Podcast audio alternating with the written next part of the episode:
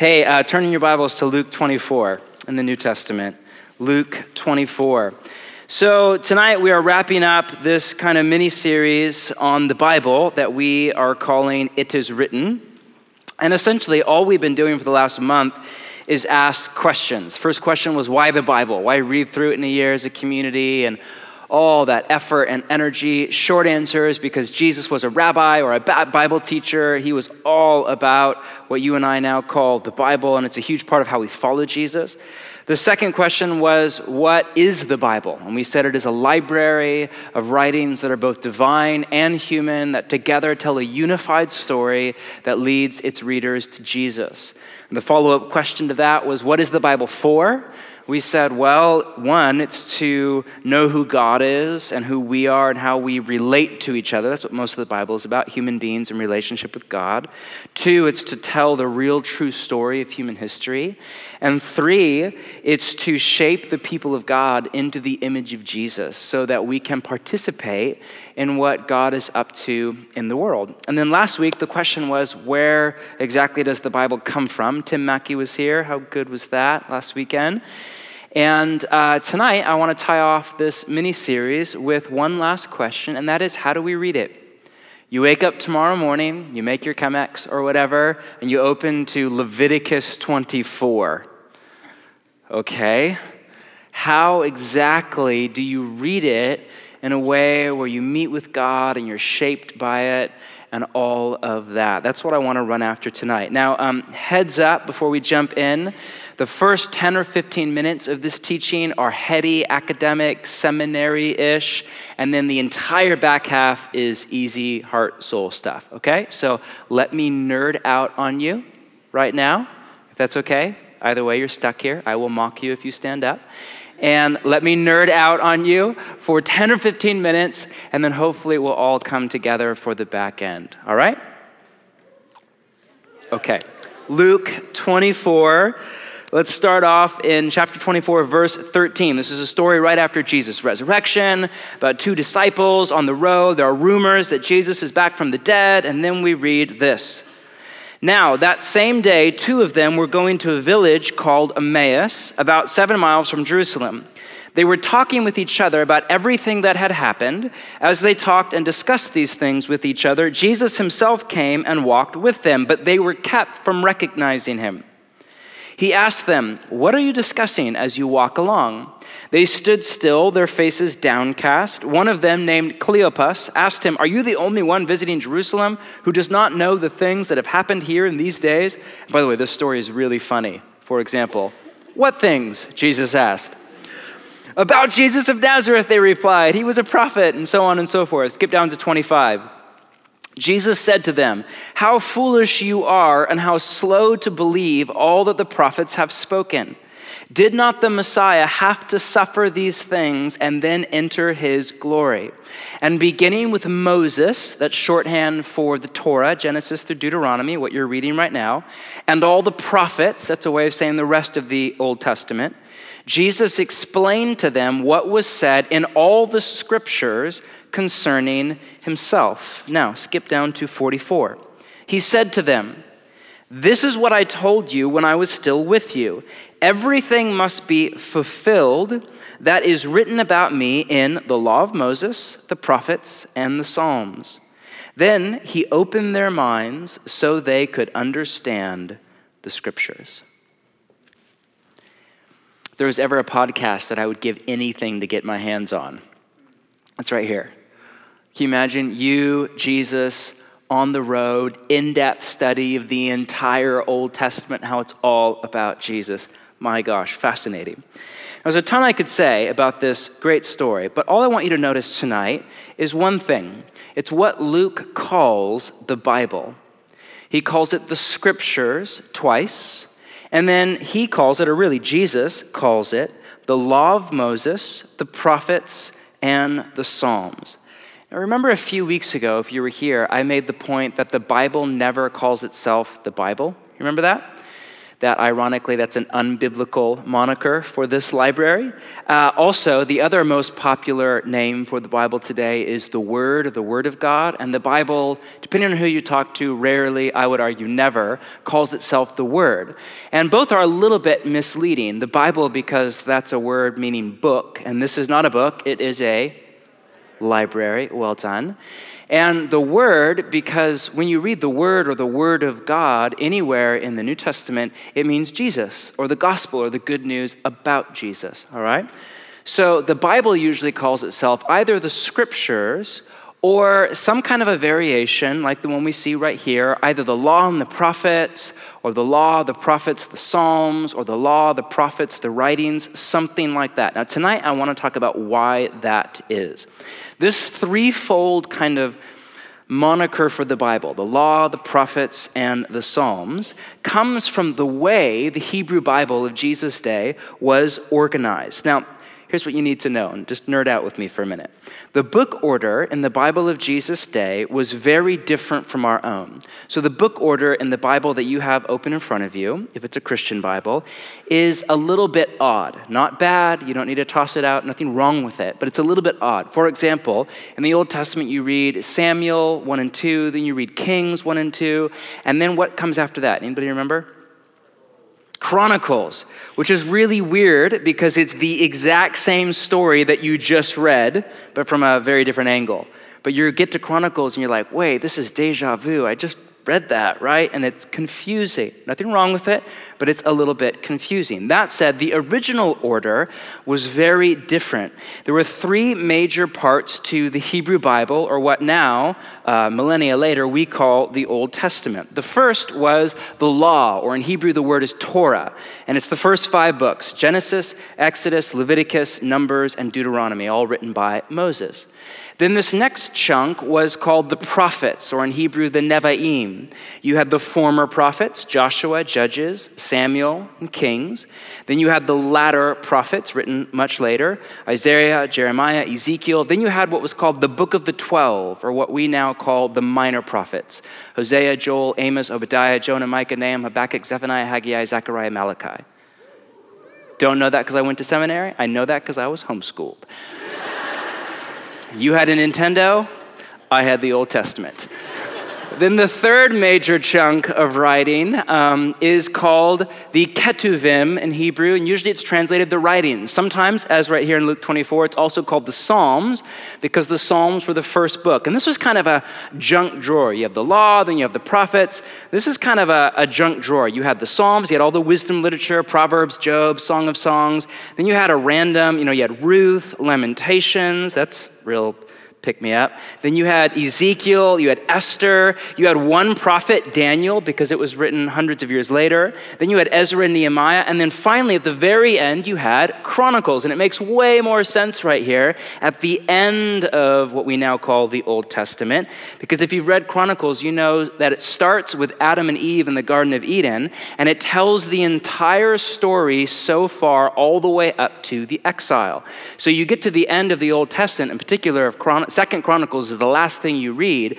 It's this story in search of an ending. You're at the end of it and you're on pins and needles, and you in particular are waiting for the Messiah to come and usher in the kingdom of God. It's a perfect setup for the Gospel of Matthew. So, the law, the prophets, the writings. Now, this is the order that is still used by Jews today, um, but they don't usually call, they don't for sure call it the Old Testament. Now, most of the time, they call it the Tanakh. Anybody recognize that language?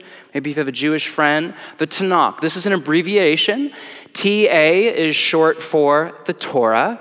NA is short for the Nevi'im, or the prophets. And K is short for the Ketuvim, or the writings. So, the Tanakh, the law, the prophets, and the writings. This is the framework that millennia later is still used, in particular in Hebrew culture.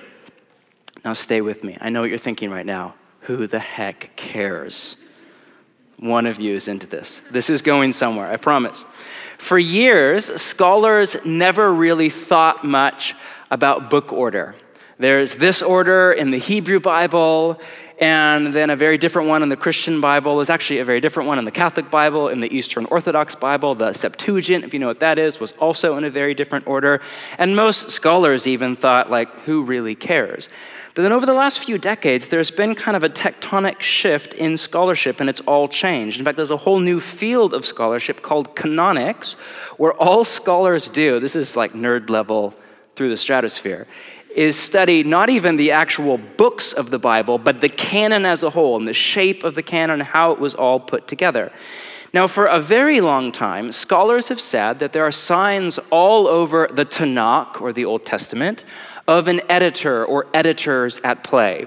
For example, um, the first five books are also called the books of Moses because Moses is the author. The last two chapters of Deuteronomy, we'll get there in a month or two, are about Moses' death. And there's a great, kind of famous, iconic line about how Moses was the most humble man who ever lived. Now you do the math. The odds are that Moses did not write that. For starters, he was dead. It's a little hard to write Bible when you're dead. And secondly, if you write about yourself in the third person and write that he was the most humble person who ever lived, that's kind of self defeating, you know? So, the last two chapters of Deuteronomy were put there later, we're not sure when, and we're not even sure by whom, by an editor or editors. That's one example out of all sorts of examples through the Torah, through the Old Testament as a whole. We don't exactly know was there one editor, were there 20, was it all at once? We don't really know. The leading theory is that it was done by Ezra. If you know that story, after the exile, Ezra and Israel comes back to Jerusalem, back to the temple. Ezra is kind of the beginning of this whole new move towards scholarship, and out of that, hundreds of years later, come the Pharisee, the sect of the Pharisees, all of the stuff that could be, we really don't know. The point is that all over the Tanakh, or the Old Testament, we see the fingerprints of a brilliant literary mind in how it was all put together. The shape of the canon, everything from book order down to how each story goes together, is really a work of art. Okay, listen to this. This is from a Canadian scholar whose specialty is canonics or the study of the canon. This is like crazy nerd stuff. So just check your email and I'll read it. He writes this the fact that the canon has now been viewed as a work of art rather than a gradual growth of text in a three stage process, meaning this was all like put together on purpose and it's not just like, oh, what book was written next? It suggests a new understanding, a new way to think about the canon. The possibility of canon conscious redaction. You know what the word redaction means? It means editing, okay? So this means editing of the Bible that is aware of the shape of the canon as a whole. So when somebody's editing Joshua, that editor is aware of the entire Old Testament, okay? At critical junctures in the text suggests a hermeneutical influence which has shaped the material in a certain way in order to provide a community, you and me, with interpretive guidance. Some of you made it for the first sentence. And then it was like, no, I'm not going there after that. That's fine. Don't feel bad at all. For those of you that don't speak scholar, in English, what he's saying is that when you look at the shape of the canon, when you look at book order, when you look at what goes where, there is evidence, first off, that there's a brilliant kind of literary mind at work. And what happens is you actually start to get clues about not only how it goes together, but about how you and the community you are a part of is to read it. Now, I only have time for one example tonight. There's a ton more. Email me and I'll send you a scholarly thing if you want to nerd out. None of you will. But here's one example. It's what scholars call the canonical seams. You don't need to write that down. And basically, seams are spots in the canon that are transition passages between either one major section and another or something like that. For example, the seam between the law and the prophets is Joshua 1. We'll read it in a minute. And then there's another very similar seam between the prophets and the writings, and that's Psalm 1. Joshua 1 is the first chapter in the prophets, Psalm 1 is the first chapter in the writings. Now, for those of you that know the Bible really well, like play with that in your mind. Think of Joshua 1, and then think of Psalm 1, and then connect the dots. you know the Bible really well, you know they are just about exactly the same verbatim. Let's read them really fast. Joshua chapter 1, turn there. If you have a Bible, Joshua chapter 1. If you, let's start off in 7. This is God speaking to Joshua and Israel. Be strong and very courageous. Be careful to obey all the Torah, all the law my servant Moses gave you. He's the writer of that. Do not turn from it to the right or to the left, that you may be successful wherever you go. Keep this book of the Torah. That's a way of saying kind of the first five books. This book of the Torah, always on your lips. This is the middle of verse 8. Meditate on it day and night, so that you may be careful to do everything written in it. Then you will be prosperous and successful. Notice that in between two major blocks of the Tanakh, between the law and the prophets, there is a short little passage for you, the reader, as you kind of read through the Bible. We'll get here in a month or two, for you to know, it's a clue for you to find, so that you know how to read this library that's open in front of you. Now, turn over to Psalm 1. Psalm 1. Very similar. Blessed is the one who does not walk in step with the wicked, or stand in the way that sinners take, or sit in the company of mockers, but instead, whose delight, this is in verse 2, is in the Torah of Yahweh, or the law of the Lord, and who meditates on his law, how often? Day and night. That person is like, or that can be translated, will be like, a tree planted by streams of water, which yields its fruit in season, and whose leaf does not wither. Whatever they do prospers. Notice that in between the prophets and the writings, there is a seam, there is a short passage as you read through that tells you, the reader, it's a clue, how you are to read it. And you see that word, delight, and the word meditate, and the word prosper, and that phrase day and night. How familiar is that language? Very familiar. We just read it 30 seconds ago, people.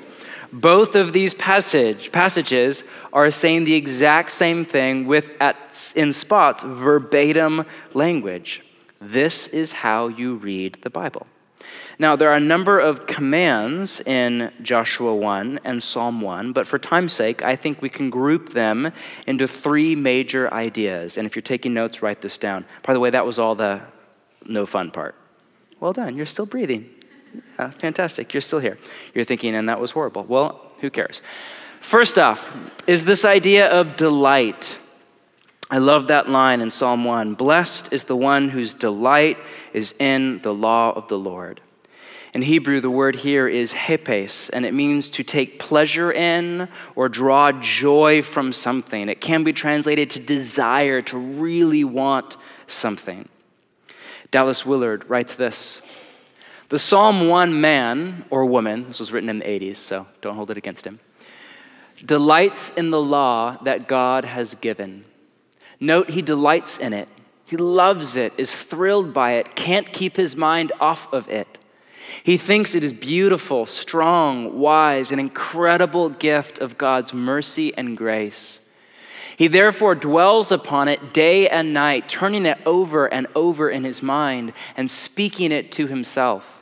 He does not do this to please God, but because the law pleases him. It is where his whole being is oriented, and the result is a flourishing life. That's the idea to delight in, to take pleasure in, to draw joy out of, to desire and ache for the scriptures. Sadly, um, I don't mean this in a condescending way, at all, not one iota. But that's just not how a lot of you, even in the room tonight, feel about the Bible. A lot of us, even in the room tonight, don't really read the Bible on a regular basis. Or a lot of people read it, but it's out of this weird psychosomatic kind of religious guilt trip, or it's obligation, or it's, you know, self discipline, or it's a way to manipulate God into answer prayer or whatever. It's people who have yet to develop a palate for the scriptures. So, my kids are just now, finally, discovering the joy of salsa. so good. I, I have uh, my boy, my, I have three kids, and my boys are both picky eaters. My daughter, praise God, is not. And see, parenting, you'll learn this someday. It's essentially like involuntary humility. I remember I swore I would never have a picky eater for a child, and, and now I have two. The only one that's not is adopted, and so it's, that's just so defeating. I just don't even know what to say there.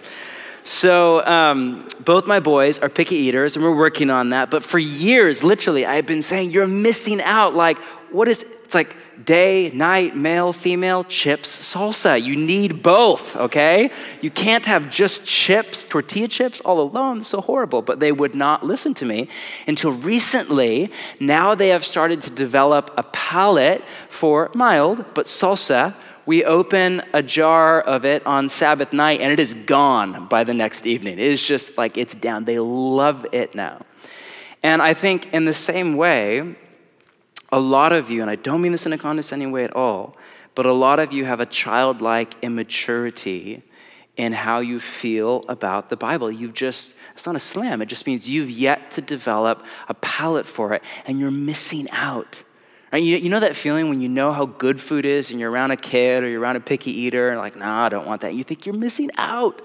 And we were having dinner just, um, just Monday night, and I was sitting next to my firstborn Jude, and we had uh, salmon teriyaki bowl with brown rice and vegetables, and my wife made this great kind of brown sugar soy sauce sauce that put it all together. But Jude did not want the sauce on it. He just wanted the fish, the vegetables, and the brown rice. That's it. And I'm like, Jude, like it's so dry, you need it. And he was adamant, like when you're 10, year, when you're 10 years old, every new flavor is guilty until proven innocent, right? And so I was just, this has sugar. It's this brown sugar. This is the one part of the meal that's bad for you and you don't want it. But he just, and I was sitting there thinking, you're missing out. You know that feeling? No, you will once you become a parent. You will, trust me. My point is, a lot of you are at that spot where you have just yet to develop a palate for this beautiful library that's right in front of you. And I think part of that is because the scriptures can be a bit of an acquired taste. In particular, in the digital age with film and the internet and video games. I mean, the Bible has to compete with Star Wars and Wii and Halo and the internet and Twitter and all of that. But the best way to change your palate is to discipline yourself to eat less of one thing and more of another. And over time, your tastes change. I remember when I first started to switch my diet, this was years ago, to a healthy, organic, plant based kind of diet. For the, I remember that I used to crave Taco Bell, which is so embarrassing now. Now, like, I don't think I've been there in a decade, and I would not be caught dead there. But still, I used to crave it. It was always my favorite, like late night, coming home from church or whatever. And I remember at first it was so hard. But then what happened is my taste changed. Now that honestly sounds so nasty to me. But there was a time when that was all I could think about.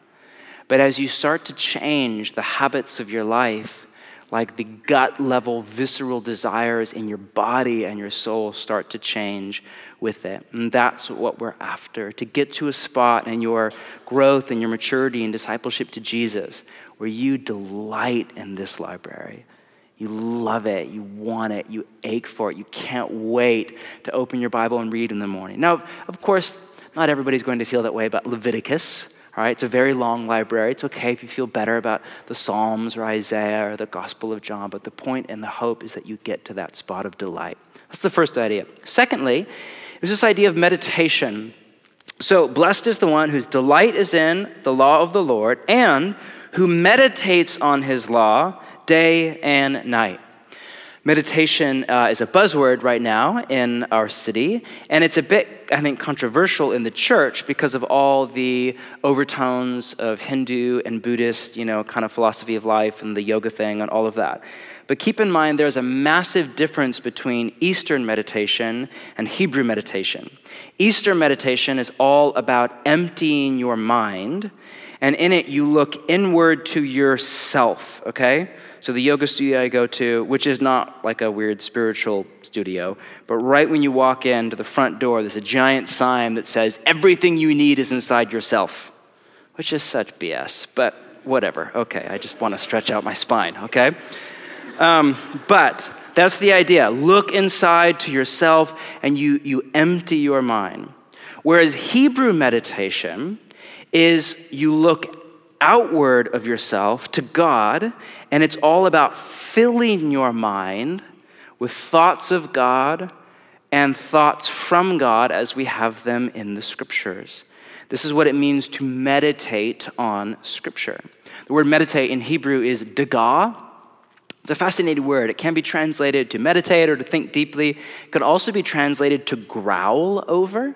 So the word is used later on in the Bible by the prophet Isaiah. He writes that as a lion growls, and it's the exact same word in Hebrew, dagah, a great lion over its prey. So, word picture. Think of a lion with its prey, or if you've never been on a safari or whatever, think of a dog and its bone, like most of you have that imagery in your mind's eye, okay? Lion, dog, whatever. The point is, he takes hours with it kind of playing with it in his mouth, chewing on it, and ingesting it. This is the idea of meditation. We are to chew on the Bible over and over to get it inside our system, to draw life and nourishment and strength from it. We are, for lack of a better word, to eat it. Eugene Peterson, who has this great little book on the Bible that we have for sale out at the annex, he writes this Christians feed on Scripture. Holy Scripture nurtures the holy community as food nurtures the human body.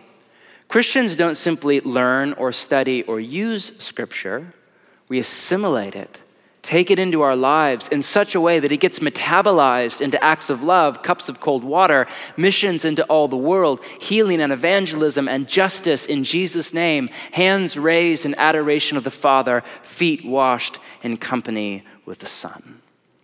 How good is that?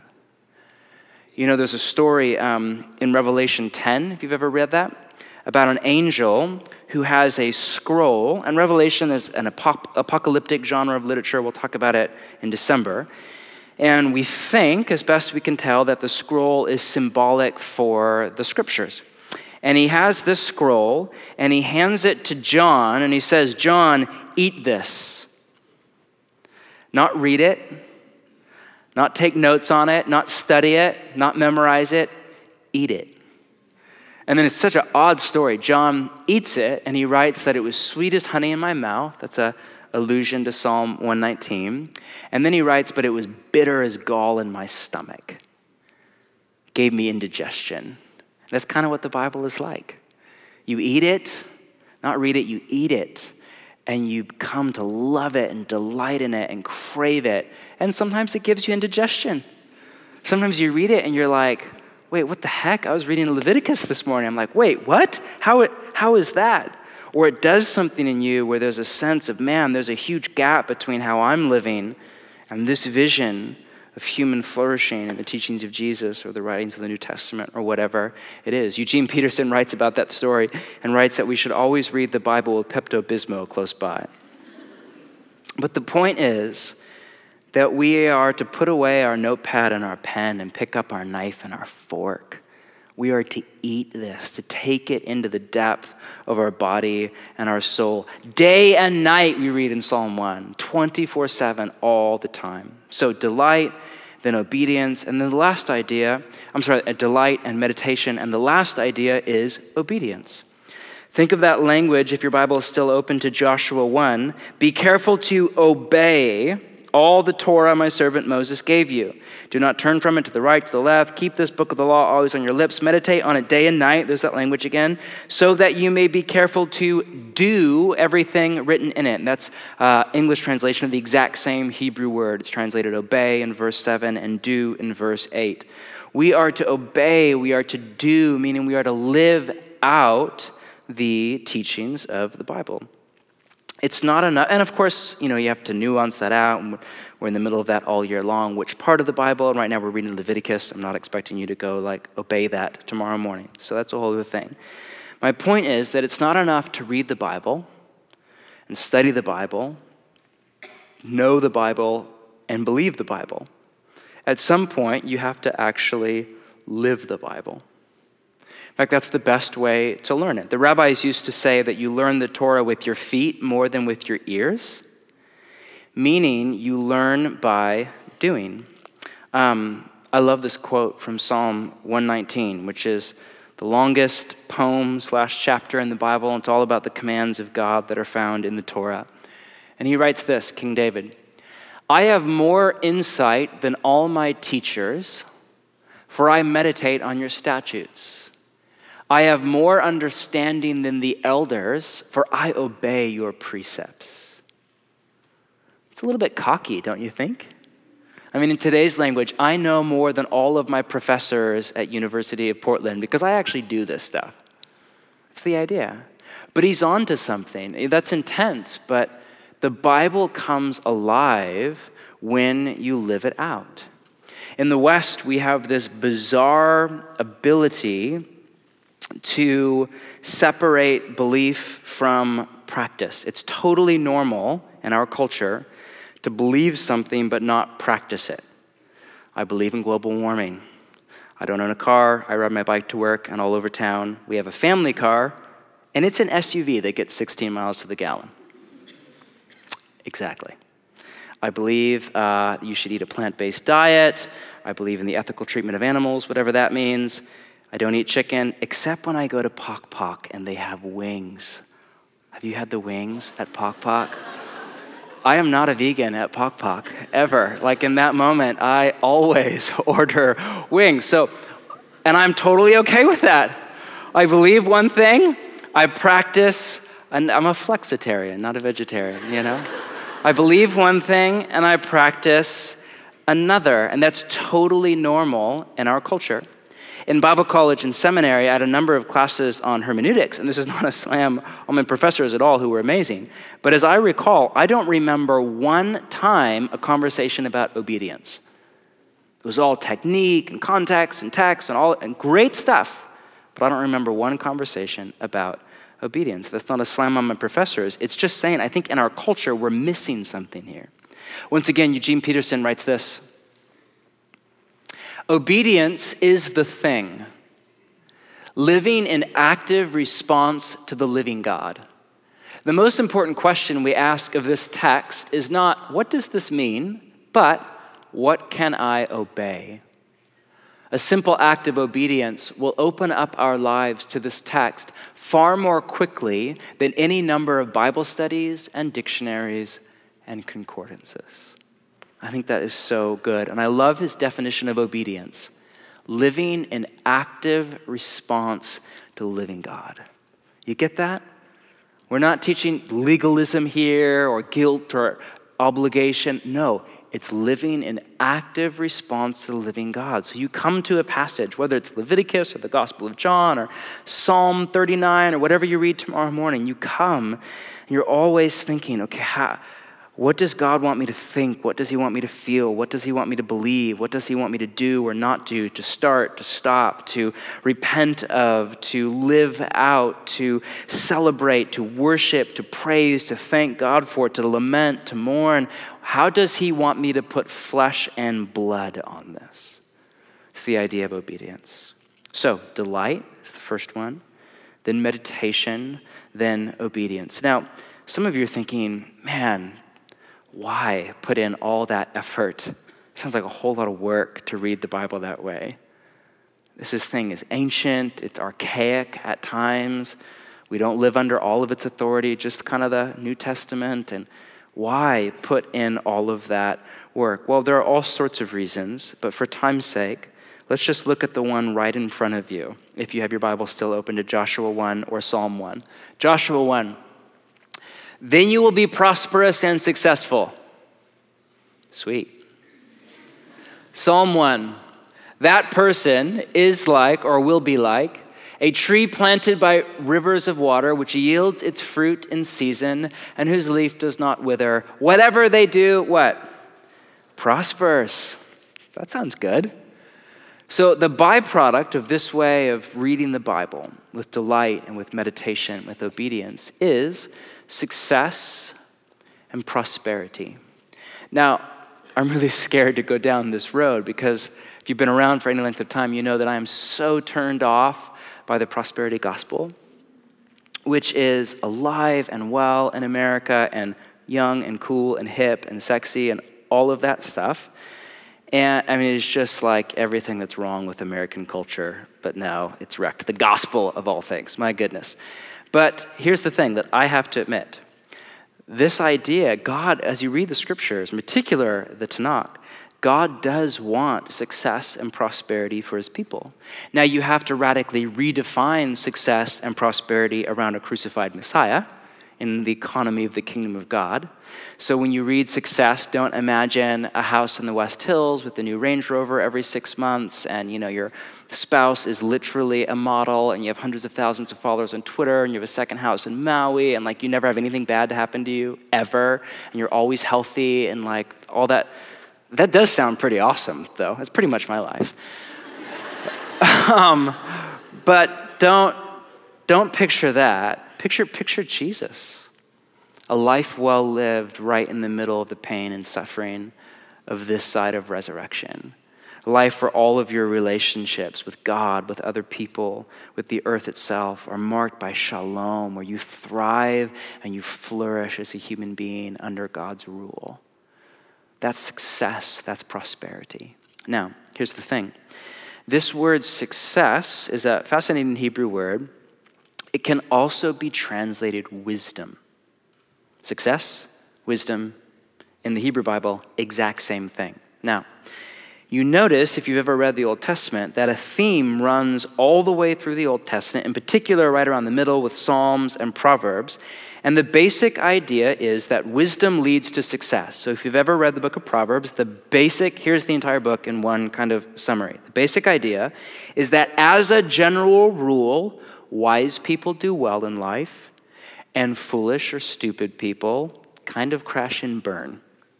As a general rule, that's true. There are exceptions all over the place, and that's the book of Ecclesiastes, but that's a whole other teaching. But as a general rule, wise people do well, foolish people crash and burn. But here's the thing we think about that a lot in our culture. We have an obsession in America with success, with prosperity. But the general line of thinking in America is that success and prosperity come from talent. Somebody who's just so good at sports is a great example. Or from uh, intellect, IQ, so and so is a genius.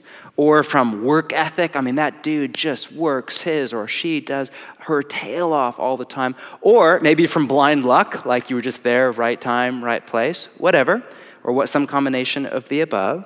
And there's truth in all of that, I'm sure. But in the Hebrew Bible, the idea is that success comes from wisdom, knowing how to live well, skill and acumen for human life. And wisdom comes from where? Comes from God, but comes through the scriptures the law, the prophets, the writings, and now for you and me as well, the New Testament. So the basic idea is this if there is a formula, and there's not, but if there was, the basic idea is if you want to do well in life, delight in the Bible, meditate on the scriptures, and actually live it out, put flesh and blood on it. Now, are you with me? You still alive? Okay, stay with me. To read the Bible this way means reading slowly, which we're not used to. Beware of hurry in Bible reading. Just beware of hurry in general. As a general rule, it's just not a good thing. Dallas Willard's called hurry the great enemy of spiritual life. When we come to the Bible, we need to slow down. And that is very hard to do. One, because if you're reading through the Bible with our community, it's four chapters a day. That's a lot. Most of you don't have two hours every morning. And two, because we live in the modern age. Even in Portland, which is laid back, the pace of life is still 90 miles per hour, and we live in this nonstop barrage of digital stimuli, email and text message and alerts on your phone and all of this stuff. And most of us, because we live in you know, the age of digital distraction, most of us are addicted to distraction, literally. You know this, I assume you've read whatever study. Every time you refresh the page on your internet browser, or you get an email, or you get a text message in your pocket, it literally releases dopamine in your brain. Okay, so your iPhone is far more addictive than heroin. True story. I have no doubt that 10 years from now, we'll have AA groups for alcoholics, we'll have NA groups for drug addicts, and we'll have, I don't know what they're called, DA groups or whatever for like, it's been 13 weeks since I've opened my Instagram account or whatever. And like, we laugh, but we kind of know it's true, huh? Like, digital addiction is a thing. Now, that's the point here is not to slam the digital age. My point here is that the digital age, for better or for worse, has fundamentally changed the way that we read. So, US internet users spend an average of 13 hours online each week, browsing 99 domains and 3,123 pages. But listen to this time spent on each website is just 56 seconds. It's a general rule 56 seconds. Most people don't read at all anymore. As I said a few weeks ago, 78% of Americans never read a book all the way to the end after completing their last year of education. In short, our reading experience is a mile wide and an inch deep. And this is how most of us, because of how we are enculturated, how most of us come at the scriptures. Not as a meal that we feast on, but more like a quick snack as we run out the door. Just a really a fast psalm in the morning before I jump in the shower, or that email from so and so, or whatever that has a devotional kind of scripture at the top, or that Instagram post with a picture of like a train track or something that has absolutely nothing to do with Timothy 3, and then a nice little quote or whatever. Or I just listen, you know, on my commute really fast in my headphones to whatever. And that's not bad. Like, oh my gosh, better than nothing, for sure. Well done. But I think we need, and hopefully you agree, we need to relearn how to read at a whole other pace. Recently, there was an article, I don't know if you saw it, on Medium by Hugh McGuire, who uh, he's a book guy. He runs a nonprofit that deals with books. And this article was kind of a, you know, a confessional that last year, and his job is books, last year he only read four books. Okay, some of you are thinking, well, I only read, yeah, but his job is books, okay? And his article was about how hard it is to read books in particular in an age of digital distraction. And you all know this. Like you sit down to read a novel before you go to bed at night or whatever, and your phone is there, and if you don't turn it off, this is what happens.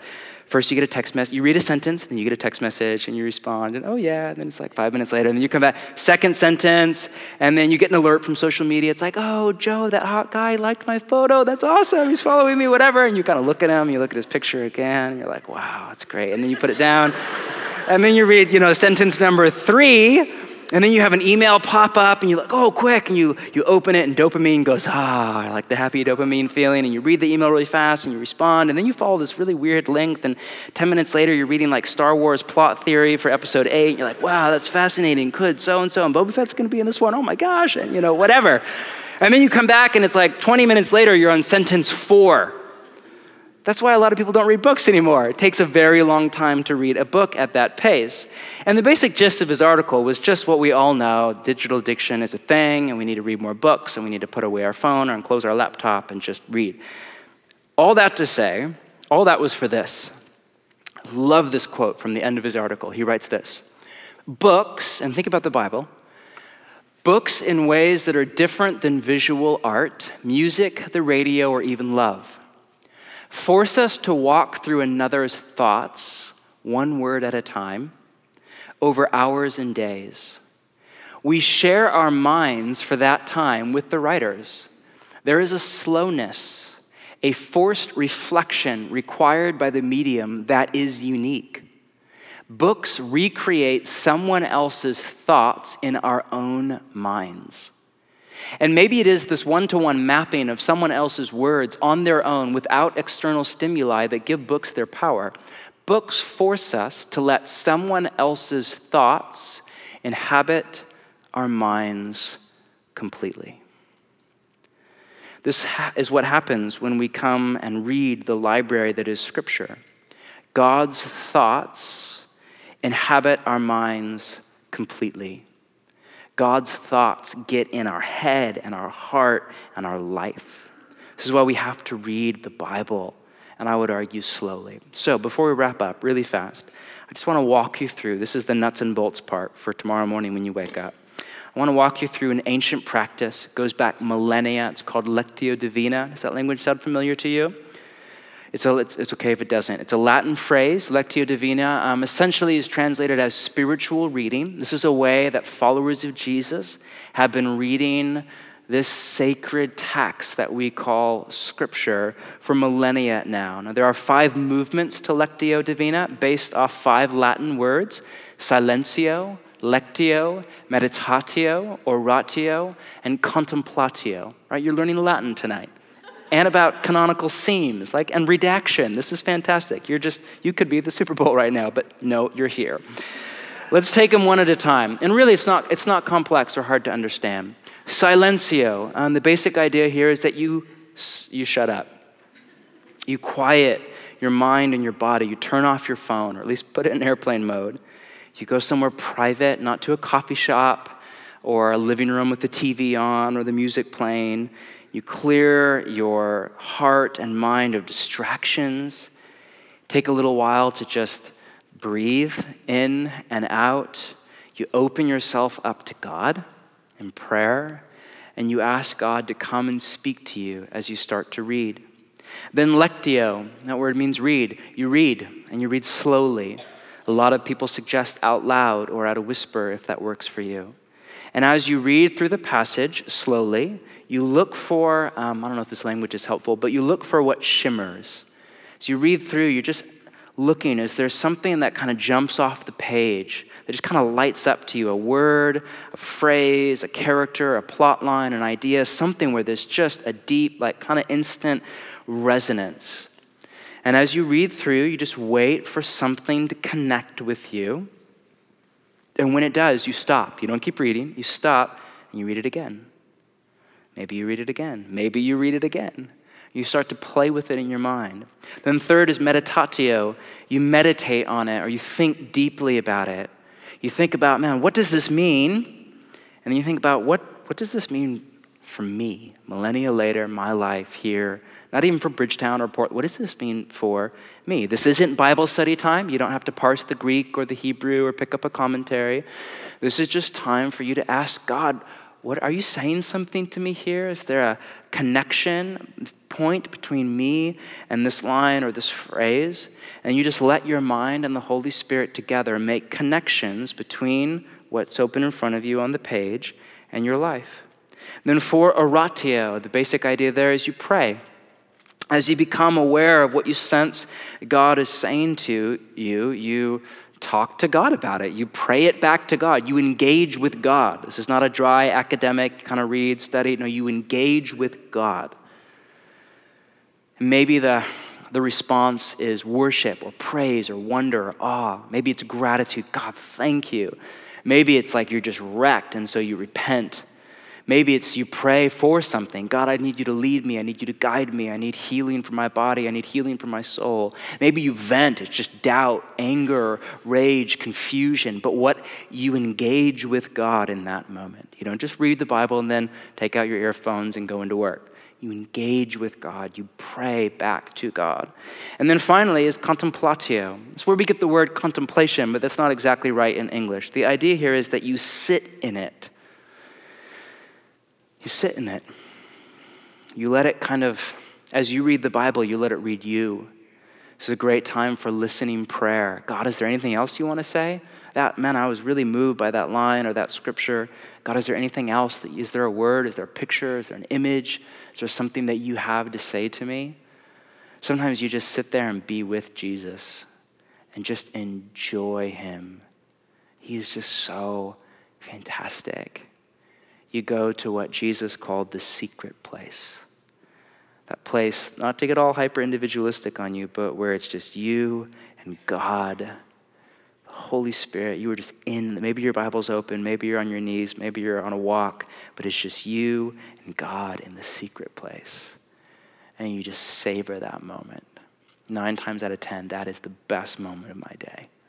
So, to recap, silencio, shut up. you quiet your mind and your body.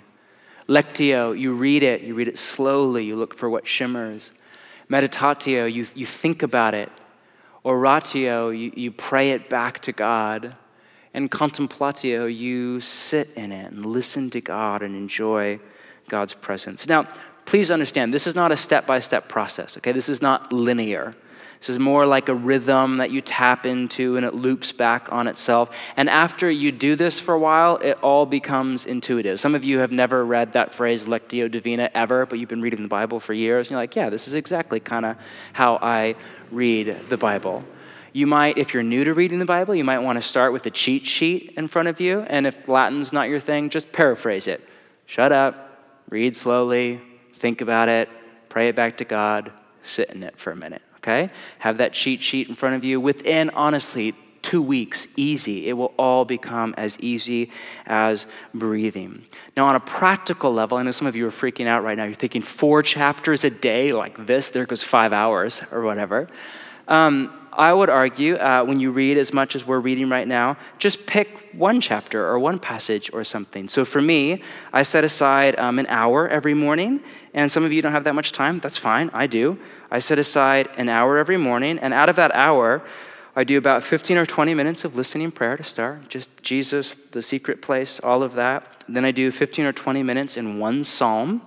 And then I do 15, in 15 or 20 minutes, I read all three chapters in the Old Testament and do my scripture memory.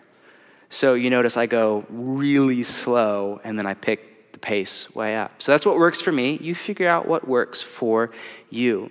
What I want you to notice before we move on is how conversational this is. You get that? You're there, you're quiet, you open your Bible, you read, you read slowly, you think, you pray it back to God, you circle back around, you loop in it. This is what we're after for you to develop a conversational relationship with your Father. In the scriptures, in your relationship to the Holy Spirit, and what God has said in the Bible and in what God is saying in the Holy Spirit. What you're after is a conversational relationship with God. Now, before we end, I just have one last thing I want to clarify. Um, this entire teaching has been about how to read the Bible, not about how to study the Bible. And I want to draw a clear line of distinction between the two, between how you read the Bible and how you study it, or what we call Bible study. Bible study is a whole other conversation. You have to get into Greek and Hebrew and hermeneutics and the art and science and the technique and context and background and the Roman Empire, ancient Sumerian archaeology, and you open up a commentary, you listen to a podcast. It's, it's all great stuff. I absolutely love it. That's a whole other teaching for a whole other time. And frankly, I do that most of, most of that for you at the church or whoever is up here teaching. What I want to do tonight is separate the two out because what happens a lot, in particular in a church like Bridgetown, where there's a high value for teaching, okay, for the Bible study, where there's a somebody like me who actually gets paid, and a huge part of my job is to study the Bible. I mean, I spend when we're teaching through a book of the Bible, I spend about two days working on each teaching, and I spend one of those two days, an entire day, all I do is study that text, which is usually about one paragraph. So I spend eight hours. It's just Greek or Hebrew and this, and I read hundreds. I just read. Uh, most of you don't have eight hours to study every single paragraph in the Bible as you're reading four chapters a day. Okay, do the math. You don't have that. That's totally fine. But what happens is, in I think a church with a high value for teaching, especially in a church like Bridgetown, where we really believe that the Bible is this beautiful ancient library that we have to read in context, so we spend a lot of time on background and history and all this stuff is people come and we hear, you know, a teaching on whatever, and it's like, wow, this this Greek word, and it's translated this way in your Bible, but actually that's not really very good, and there's a better translation, and blah, blah, blah, and there's this whole Roman Empire background. It's like this implicit critique of Caesar as Lord, and actually Jesus is really, like, I would never get that from reading Mark 1 with a cup of coffee in the morning. I would just never get that. And so what happens is it backfires, and a lot of people just stop reading the Bible.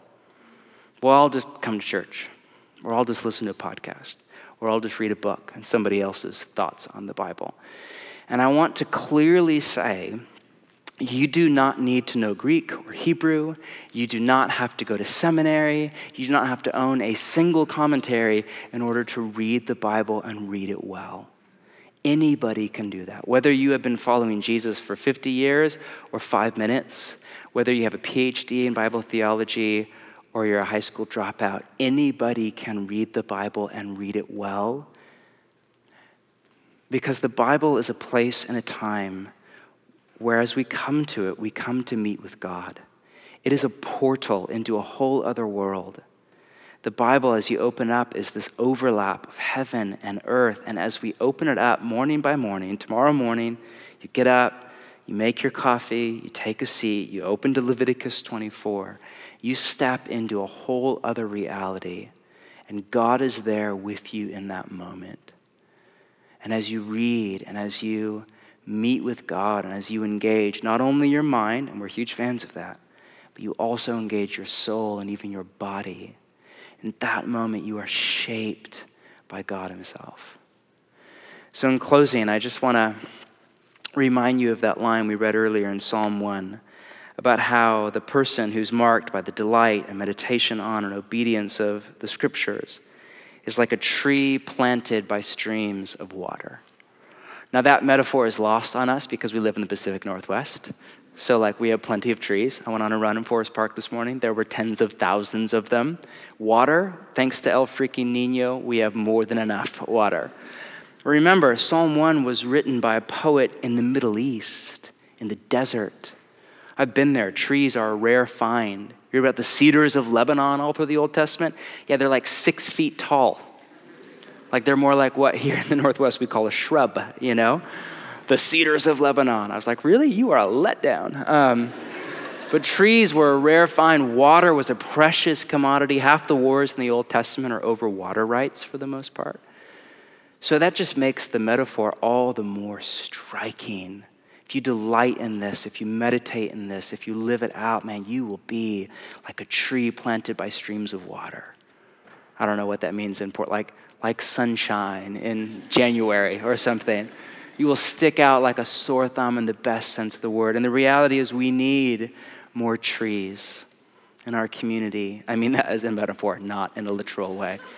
We need more trees. We have plenty of grass, plenty of men and women who come and go, who are up, who are down, who are here, and then who are gone. What we need, what we need are men and women and children and young and old who are rooted in the soil of the scriptures, who delight in the scriptures, who meditate on the scriptures, who live out the scriptures, who are rooted in the life of the kingdom of God. We need more trees. Let's stand and pray.